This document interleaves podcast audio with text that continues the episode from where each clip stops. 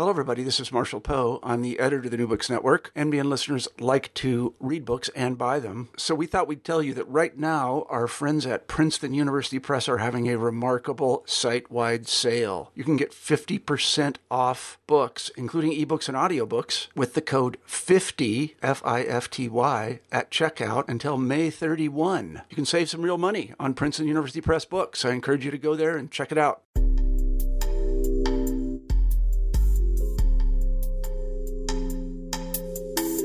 Welcome back to New Books in Gender Studies. I am the co-host of the channel, Lillian Barger. Today my conversation is with Joyce Antler, the Samuel J. Lane Professor Emerita of American Jewish History and Culture at Brandeis University. Her book, Jewish Radical Feminism, Voices from the Women's Liberation Movement, published by New York University Press, is the topic of this show. Antler provides richly detailed biographies of known and unknown Jewish women, from Shulamith Firestone to Aviva Cantor, who were the backbone of the movement. Their backgrounds, often hidden from historical view and unrecognized, are brought to light. Many Jewish radical women emerged from the New Left and went on to create local women-centered groups such as the Gang of Four, Boston Women's Health Collective, and Bread and Roses.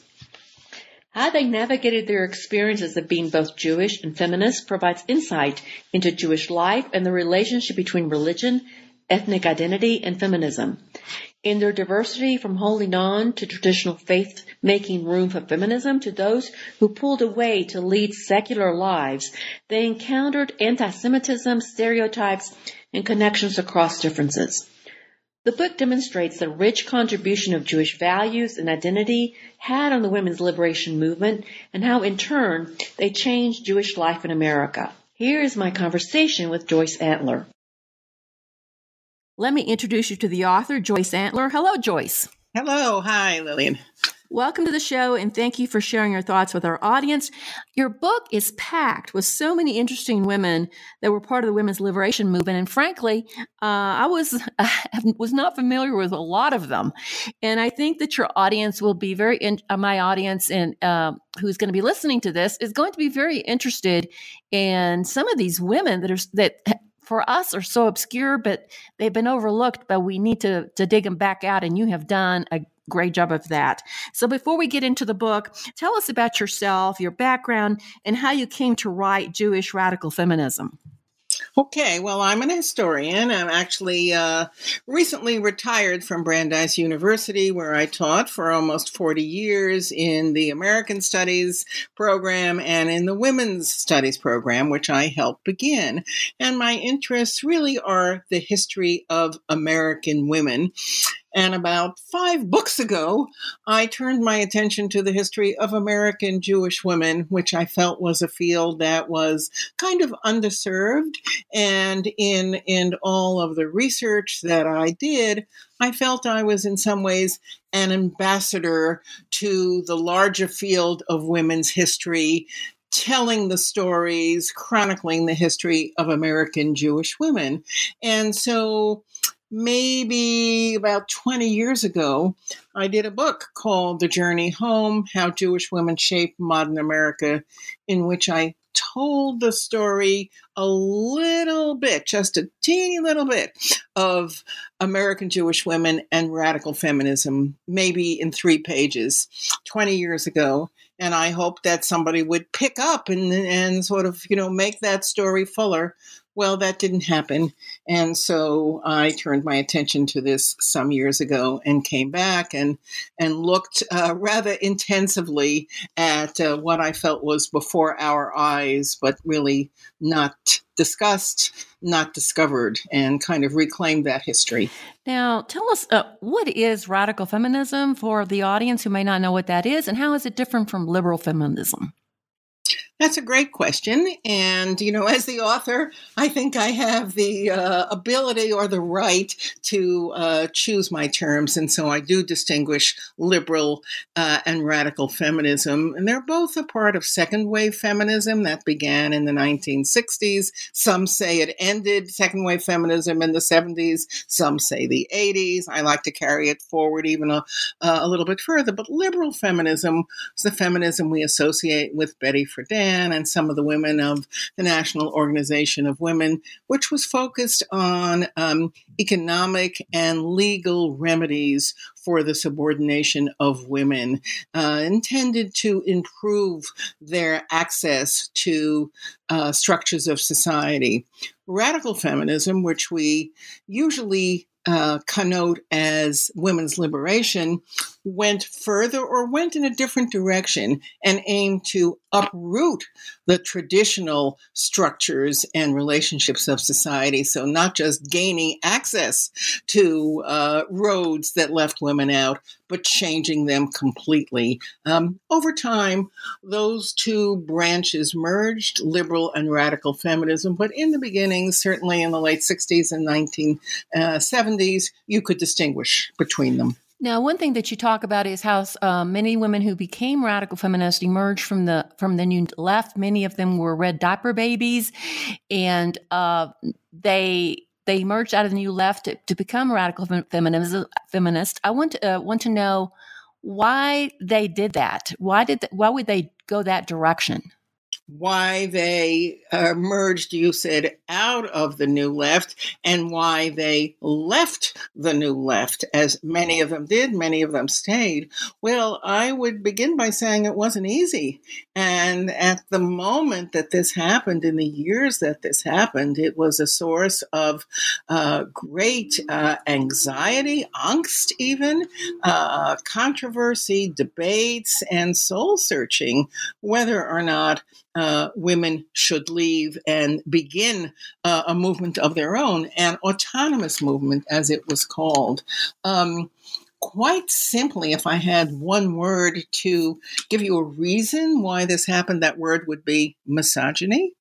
And that unfortunately, the women found that even amongst their allies and, and closest colleagues in the New Left, uh, male colleagues, there was a persistent and and often vitriolic misogyny, putting women down, or you know, not not giving uh, women their due, and that led women um, to finally uh, not all women, but but a lot of women um, go out on their own. And there were, you know, particular events that I could point to that were kind of milestones on this journey to an autonomous movement. It didn't happen all of a sudden, and it didn't happen without reflection. There were numerous essays that a lot of the new left, left women wrote Vivian Rothstein, uh, Heather Booth, uh, Amy Kesselman. A lot of the women that I talk about in my first chapter were amongst the uh, Chicago group, and there were many others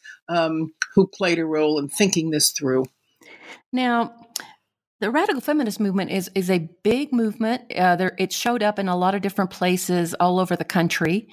Uh, how did Jewish women first become so prominent? I didn't realize how prominent they were in radical feminism, and why their Judaism was sort of not known or sort of hidden, invisible.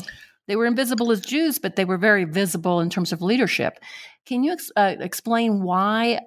Well, th- those are very big questions, and I, I can explain, uh, but it would take yeah, I understand. While. Give let us me, just let, let, me say, give us a little insight. Yeah, go ahead. you don't have to. I know that you're whole, you've written a whole book about it, and there's a lot there. But it's I was really astounded at the how prominent they were and well, I only look at a few cities, first of all. I look at some cities in the Northeast where Jewish women were prominent New York, Chicago, Boston. So it wasn't the case all over. I think if we chose smaller cities or cities in other regions, you probably wouldn't find as many Jewish women. But nevertheless, these were important cities at the time. They were leaders in the radical feminist movement. So I think it's okay uh, to examine them.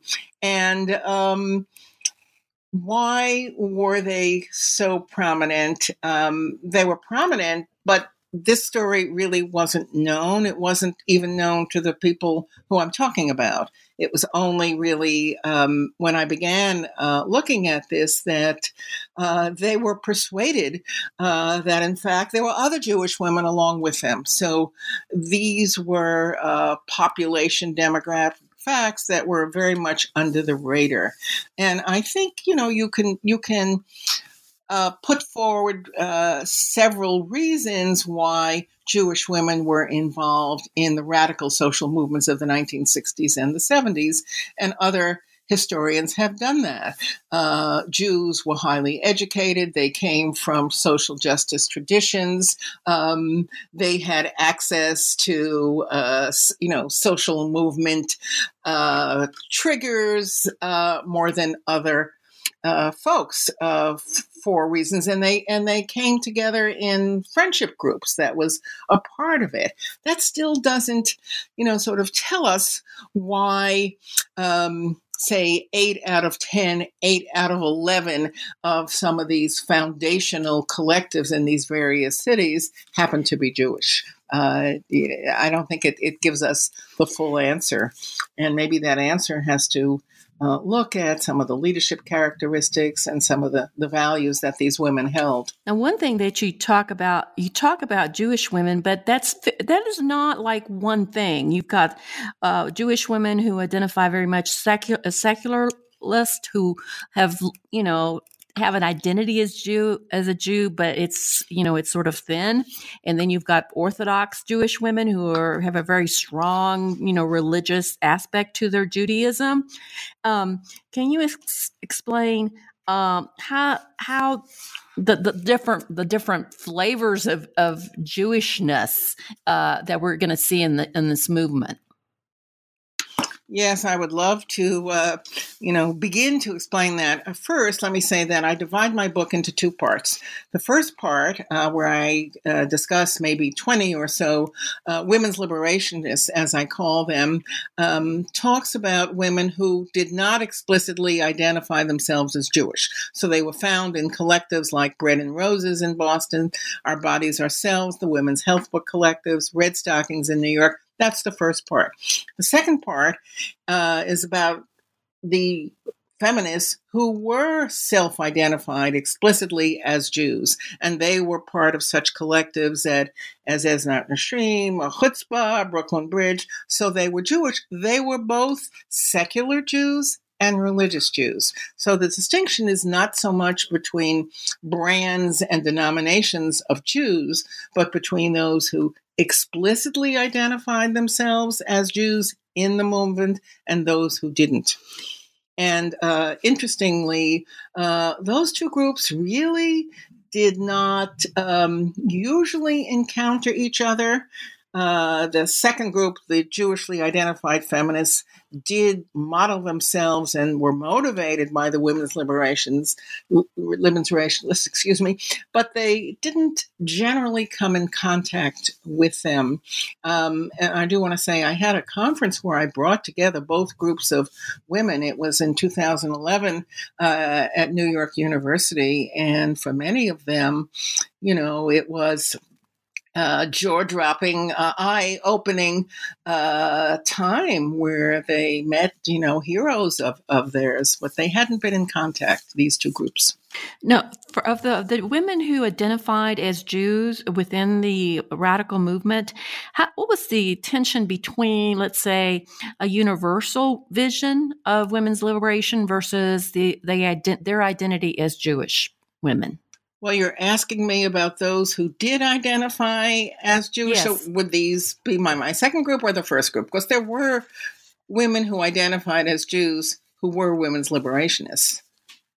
Right, right. But I'm saying, how did they reconcile their Jewish identity okay. or their sense of identity with the universalist sort of uh, view of the of the larger movement? Right. So uh, some, you know, I tell the story of 40 women, and there are 40 different patterns. So um, it would be reductionist to give you a simple answer to that rather than saying they did it in different ways. But I can give you some examples. Um, yeah, give us some examples. That would be good. Okay. So um, amongst the women who uh, had a, would um, say, a strong Jewish identity, uh, of the Chicago group were Heather Booth, the great organizer, um, and Vivian Rothstein, another great organizer. And um, those two women uh, so kind of kept their Jewish identity private. Uh, they were silent about it, not so much to hide it, it just didn't come into the landscape of what they did. Um, Heather in the 1990s began Project Amos with Leonard Fein, who was also uh, a well known uh, Jewish uh, radical reformer. And so at that time in her life, it, it, was present. But it was just simply, you know, two separate arenas of existence. Now, that was not the case for everyone.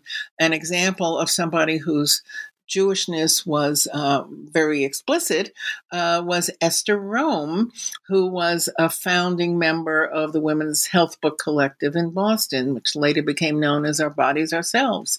Esther was a deeply observant Jew. She kept kosher, she kept Shabbat, and everyone knew and respected her religiosity. Um, and in fact, her religiosity, her respect for the tradition, was in some ways a glue for the rest of the collective. It was there, but it wasn't um, sort of uh, represented in the work that she did. Our Bodies Ourselves was not about Jewish texts or Jewish discovery uh, at all, although, in fact, one of the non Jewish members of the collective says Esther's dogged scholarship, you know, in some ways seemed like it was part of the Jewish tradition. It belongs in the Smithsonian. That's what founder Norma Swenson said about her. So these are examples of women's liberationists who were not members of Jewish collectives who uh, had a vision uh, or had values of Judaism that did not conflict with the universalist vision of um, sisterhood that was the center of women's liberation. Now, one thing that you talk about a lot is the term uh, Jewish values. And I, uh, for the audience, mostly probably are not going to be Jewish people. Uh, what are Jewish values and how would they um, conflate or come together with feminist values? Well, I think that's an excellent question, and I am very careful, I hope, to, um, you know, never really. Uh, uh, frame a particular set of uh, ethical ideas as the Jewish values. I believe that Jewish values um, are amorphous. They mean different things to different people. They did at the time. Some values came from a, a, some values that the women held and which inspired the women came from the secular tradition, say, of Yiddish radicalism. As you said before, many were red diaper babies. Um, and some values came from a religious tradition that was handed down by families, whether that was Reform, Conservative, Orthodox, Reconstructionist, or anything else. So there was a difference between uh, first uh, secular and religious values and ethics. And, you know, even within the traditional realm, uh, the women looked at values very differently. And it must be said, uh, many of them found the Jewish tradition wanting because they saw patriarchy front and center. This is what they wanted to change. Even those who identified them explicitly identified themselves as Jewish didn't like this. And um, so there are all different kinds of values and ethics and guiding principles. But it was interesting when I when I spoke to different people, they uh, some of them could say, this was the prophetic imperative um, that I remembered, you know, from the time I was 15 and I went to synagogue, and this was important to me, even though later on I became secular. So, it, uh, you know, interesting the way these legacies uh, linger and, and motivate people. So I'm, I'm just kind of, because what, what I got out of it just from reading your book was that the main prominent uh, Jewish value, if you could, if you if we could find one, it would be ju- a, a justice. And what that means, you know, people can decide what justice means in a different different context, but the idea of the prophetic justice, and that that was a place where they felt that feminism that feminism ultimately was about justice for women, and Jewish values would speak to that. Would you agree with that or not? I would agree with that. And, uh, you know, these days we talk a lot about prophetic justice and social justice and to, to kind tikkun olam and repair the world. And again, uh, you know, there was a spectrum of what this meant uh, to people, but this was a generation that was involved not only in the women's movement, but very much in the civil rights movement um, and in the New Left, women and men, you know, to, to point out that a large proportion of uh, those who went south um, in the civil rights of white people who went south were Jewish, you know, all disproportionate to their numbers in the population. And, and very many of the white women uh, were Jewish women. A lot of my women were involved in, you know, the uh, uh, the effort to, um, you know, desegregate the South. Uh, so, you know, social justice, yes, that was very important. Um, but also, you know, there was another history to uh, the way in which the Jewish past and Jewish values uh, motivated these women. And, you know, so I, I, maybe I should bring up the Holocaust as something that. Yeah, I was, I was going to ask you. Yeah, I was going to ask you about marginality, sort of the historical marginality of Jewish people would make them very sensitive to any form of marginalization, starting with African Americans in the United States. Yes, that's really an excellent point, and um, it it put these women in a uh, unusual position because at the time that many of them came of age, uh, by the late '60s and the '70s, which is the scene of my book, Jews were doing pretty well as a population group in uh, America, and yet these women did feel, as you say, marginal, um, marginal as women, as mar- and marginal as Jews, and um, the Holocaust lingered in the background. Many of them talked about the Holocaust. Many of them had direct experiences with anti Semitism in the communities that they grew up. They feared it. And so this was, was um, really present uh, in unusual ways. That was a surprise to me in doing the book. I wouldn't have thought that uh, the Holocaust and anti Semitism was present as much as it was you know, perhaps the uh, the negative side of the Jewish values we've just been talking about. Um, how did, an- but it, but it played out, um, I think, creatively in helping them become activists. I can give you an example if you'd like. Well, I wanted to ask you how anti-Semitism showed up in the movement, and it was was that a reason why maybe Jewish women were not uh, you know, didn't bring their Judaism into the some of them some of them did not bring the Judaism into the movement because they were afraid of anti-Semitism. And how did it end up showing up in the movement anyway? Yeah, that's another big question. Uh, anti-Semitism was uh, under the surface. Uh, the fear of anti-Semitism was under the surface, um, and the first person who really told me about this was Naomi Weisstein of the Chicago uh, uh, Women's Liberation Union. And She's the founder of Chicago Women's Liberation Rock Band and a wonderful neuroscientist. Her picture is on the cover of my book. And she said that one of the reasons that women uh, in the movement didn't identify as, as uh, Jews was because there was a whiff of anti Semitism. We never talked about it for a variety of reasons. For her, you know, the, the, um, sensitivity to the fact that they didn't want to make it seem as if Jews were dominating the movement, which was, you know, something that Jews were criticized for. Many Jewish women felt that their behavioral style, being dominant, being aggressive, uh, was also uh, often criticized. They were aware of that.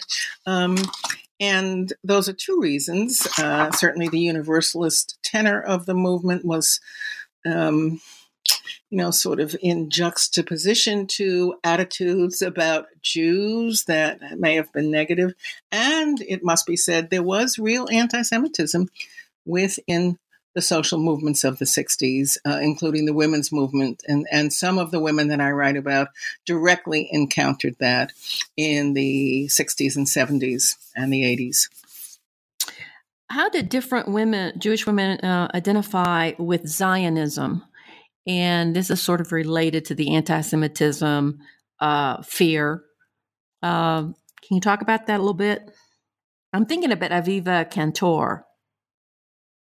Aviva Cantor, yes. Uh, Aviva Cantor was and is a um, uh, dynamic and, and leading Jewish identified, I would guess I'd call her a, a secularist, who was very active in the uh, Jewish student network in the 60s and 70s. And she was a passionate Zionist, and she remains a passionate Zionist. Uh, uh, loves Israel, and yet she found uh, in the women's movement quite negative attitudes towards Israel, and she found herself um, sort of in um, several conflicts. One with the editors of the feminist uh, radical news magazine RAT, R-A-T, where there was a, you know a big argument about uh, Israel. She took them to task when they called for the uh, elimination of Israel as a state.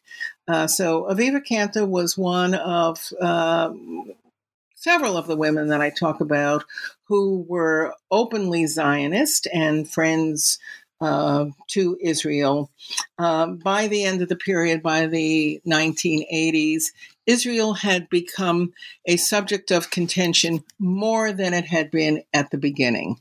Uh, Israel, since its founding, was always a subject of contention on the left, um, but I think it increased over time. And in my last chapter, I talk specifically about the three UN Women's Decade conferences, 1975 to 85. There were three of them Mexico City, Copenhagen, and Nairobi, in which uh, third world women, as they were called at the time, um, attacked Israel. Uh, Zionism was no friend, they charged, to the progressive causes, a little bit like the intersectionality uh, that we talk about today. If you were for the progressive movement and the liberation of women in the world, then you couldn't be a Zionist, you couldn't be for Israel. And the attacks against Israel and against Jews were uh, loud, vicious, sometimes even violent, and that became a trigger for American women who had been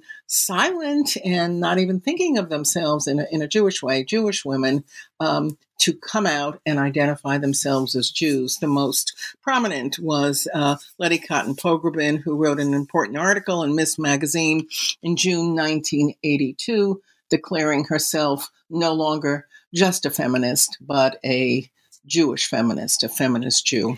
Now, you cover dozens of women, and they're, they're so interesting. And some of them we know, like Shulamith Firestone, Susan Brownmiller, Adrienne Rich. We're familiar with those women, but there's a lot of less known women, which I thought were fascinating also, like Marilyn Webb, Blue Greenberg, Rebecca Alpert. They're not as uh, on the forefront in our minds. Um, which one I, I, found so many of them so interesting. Uh, but can you, uh, especially for me, Esther Rome, Rome um, was really interesting, and um, just her the way she just uh, was able to bring all kinds of things that we don't think go together together and in her own life. So, which of the women were, was most fascinating, or what was the most surprising woman that you discovered? Oh, that's very hard to uh, pick one from 40. And I suppose it's all in the eye of the beholder who's well known and who isn't. Uh, we talked a little bit, uh, you know, I think one of the things to me that was surprising are the things I found out about the well known women that were surprising. You know, it goes in both directions. Like you mentioned Shulamith Firestone, uh, who a lot of people called the prime minister of women's liberation when she died. How however, in 2012, alone uh, in an apartment. She hadn't been found for about a week. You know, she had already spent several decades uh, in decline because of what people uh, called her mental illness. What was not known about Shulamith Firestone was the importance of religion and Judaism to her through these decades. And uh, so that was a surprising factor, a very tragic story. Um, that I uh, talk about. Um, So, Ellen Willis, I don't know if she was somebody that is uh, very well known to you. Uh, she's a hero of my book. Uh, she's one of the New York intellectuals who has a fascinating story when it comes to Jewishness. Ellen Willis was the first rock critic, uh, cultural critic of the New Yorker in the in the uh, late 1960s, and she was a liberated woman. She was very concerned with, uh, you know, undoing sexual repression, and as I said, she was uh, interested in rock. She wrote about drugs. She had a famous article about Janis Joplin she wrote a three page, three uh, part article in Rolling Stone magazine in the late 1970s that some journalists have said, uh, maybe a little bit of hyperbole, but the best magazine article ever. And that, uh, that series was called Next Year in Jerusalem. And it was the story of how she struggled with her younger brother's conversion to ultra orthodoxy he became an ultra Orthodox rabbi. He went to Jerusalem. He, like her, was a radical. She said, If I were a man, I would have been my brother. And in Jerusalem, he became, you know, uh, as I said, ultra Orthodox. And she said, I don't understand how this could have happened. So Ellen uh, tried to figure it out, and and part of her effort was to travel to Jerusalem to meet with men and women and rabbis there, including Rebbetzin, rabbis' wives. And she wrote this extraordinary article in which she not only empathized with her brother, but this rock critic uh, you know, sexual, you know, I wouldn't call her a libertine, but somebody who really championed free sexuality said, you know, if I was to stay, maybe I too would become Orthodox. And she understood the draw of this religion. And she also uh, sympathized with the what she called the sexual freedom of Orthodox women. Very extraordinary, very extraordinary. This sort of uh, almost contradiction in this leading intellectual figure of New York radical life, uh, sympathizing with with uh, Judaism. Now, these women that you profile uh, formed many activist groups all over, uh, especially the Boston, New York, uh, Chicago. The ones you cover, we've got the Gang of Four, Bread and Roses, Redstockings. But the most interesting to me was the Boston Women's Health Book Collective because the book Our Bodies Ourselves obviously has had probably, I think, in my mind, the greatest popular uh, impact. Um, you know, selling just amazing number of copies over the decades. And uh, and when you started talking, you that chapter to me was the most fascinating because I didn't know that much about how that book came about and who was involved in it. And then you've got a very it seemed like the Boston Women's Health Book Collective that that group of women was very family centered and oriented toward parenting and and and you know childbirth and those kinds of things which seems to be for some people's minds would seem to be kind of not the radical women's position so can you talk about that group i thought and and esther rome is part of that uh, she's in that group she is.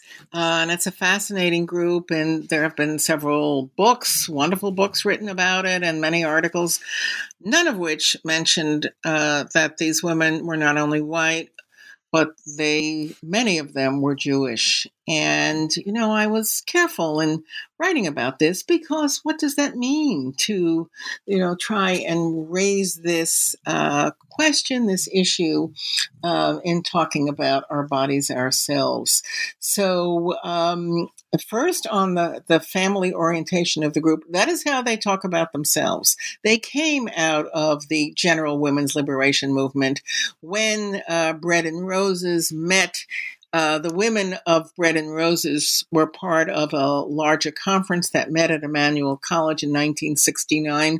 Most of these women were there, and uh, several of them were part of Bread and Roses at the beginning. So they came out of that uh, larger radical movement and they began to talk about health issues. They were trying to put together, it's an interesting story when they began, they wanted to put together a list of a positive list of the good doctors in Boston that women could go to, but they couldn't find any. then they decided, well, maybe they needed to understand women's bodies themselves, and the rest is history, and it, and, and it really is. Um, but um, generally they're a little bit older than the women of Bread and Roses and other women's liberation collectives, and some of them had started to have children, and, in fact, that's how they knew each other. They were part of uh, parent groups together, and so it was, you know, part of their orientation that they were concerned with uh, child rearing and with pregnancy and childbirth in different ways than some of the other groups. Um, and at least one of the women, one or two of them, uh, that I talked with really talked about uh, not only a concern with family, but the kind of Jewish family values, specifically Jewish family values um, that they were raised with um, that were important in the collective. Um, well, it seems like a lot of the things maybe of this group, uh, as I read it, I go, this is really not radical. I know that it's because we've we've you know we're decades removed from it. And a lot of these things that they were discussing at the time were radical, but for us today are sort of like, yes, women should know their bodies. And, the, you know, their book helped a lot of women understand um, how their bodies worked and made them less dependent upon male doctors. So uh, it's, I think that that's what struck me about it, that what seemed radical at the time, which is hard to get our minds around from our perspective today, um, is now sort of w- well, I think one of the things that should be said about our bodies ourselves, because I know, uh, you know, uh, quite a number of these women today, is that they continue to evolve. The structure of the collective is much different today, and uh, the issues that people are concerned about differ, but I think it's always on the cutting edge, you know, whether that has to do with, you know, pharmacology, whether it has to do with big government, you know, a lot of conflicting information in terms of women's bodies that's out there and our bodies ourselves um, continues, those who are, you know, part of the larger group continue to track this and to help women make sense of it. But I think you're quite right. I mean, they were radical then, certainly in terms of women's bodies, but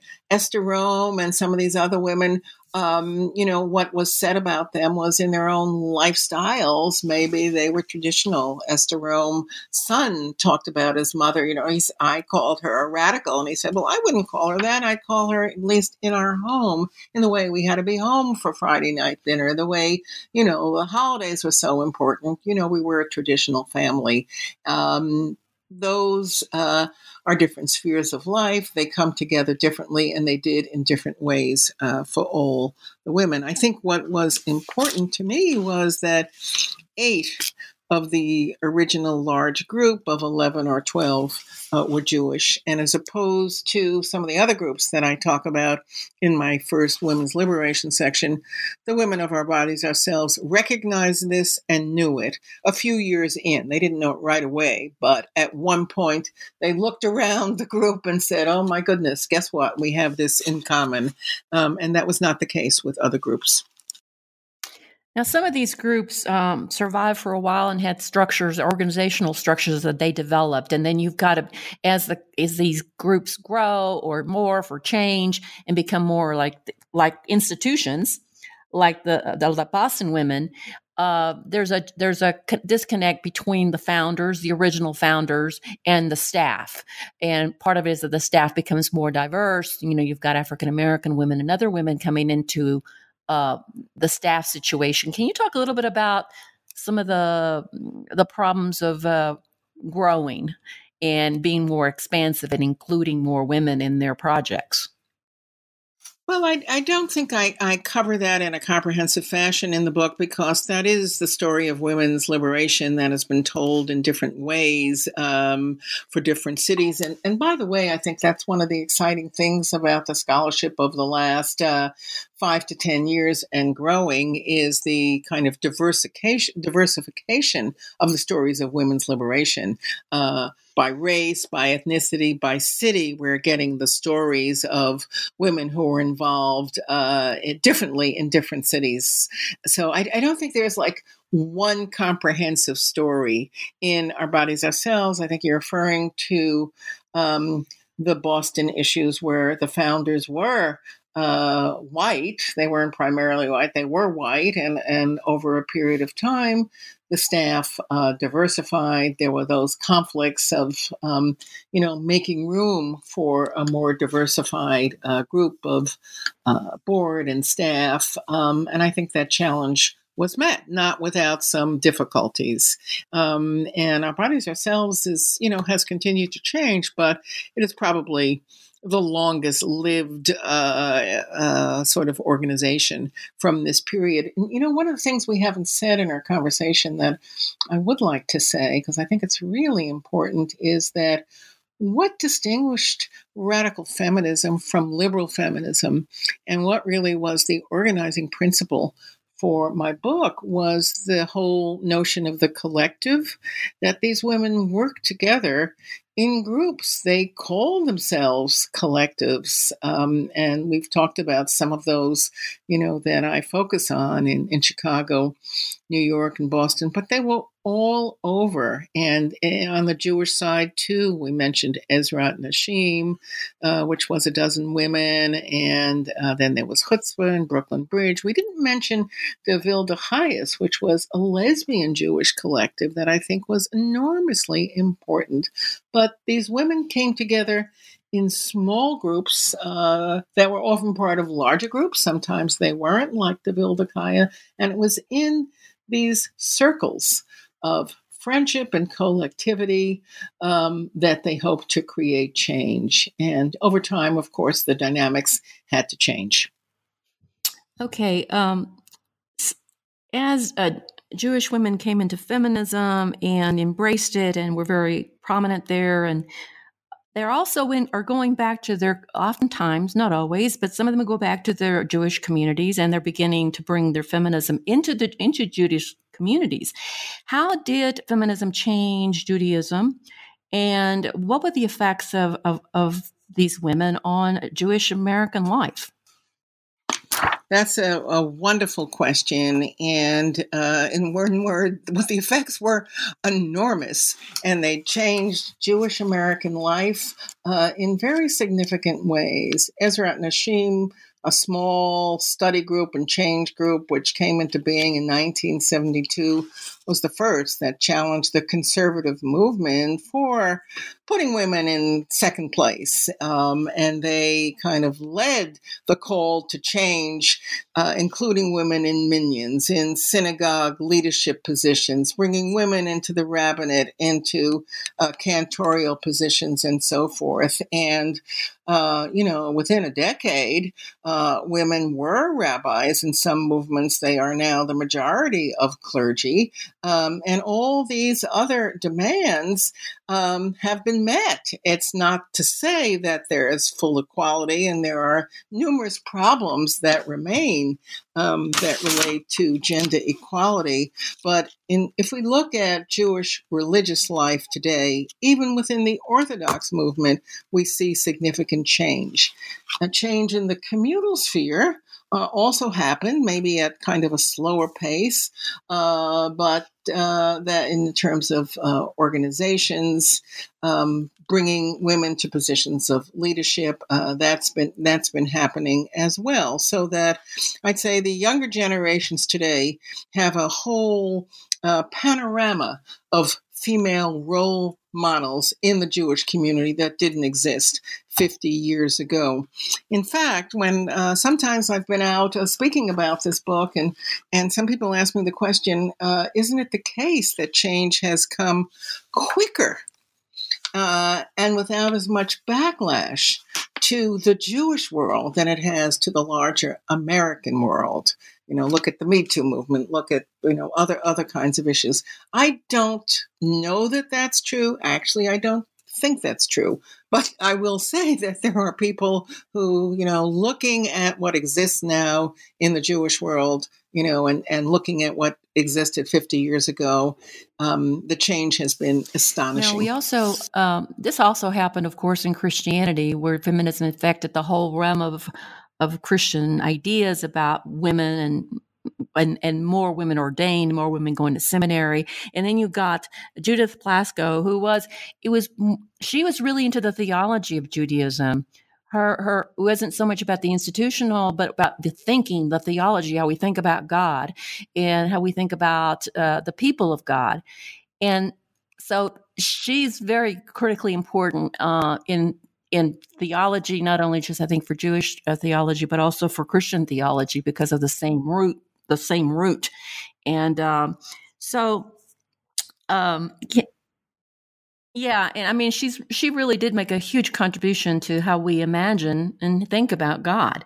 So, let me ask you, what has happened to these women? There's what happened to them? I mean, would they be? I think some of them became academics. Um, where are they? You're talking about yes, the 40 the in the book? that you've profiled. Uh, well, this is a, a, moment when I can say that I'm, I'm pleased to say that uh, the University of Michigan will be having a two day conference about my book in about two weeks. And many, many of the women with 36 speakers, Judith Plaskow, uh, Martha Ackelsberg will, will be there, Letty Pogrebin, uh, many people including Heather Booth. I, I raised the name of Heather Booth because she happens to be in in Boston uh, today, and she's giving several lectures on how to organize to change our world. Um, and Heather Booth, there's a film about her. That's by Lily Rivlin. I think it may be called Changing the World or something like that. Where is she now? She's organizing. She spent 50 years organizing, as has Vivian Rothstein. Many of the women of our bodies ourselves are still involved in uh, these issues.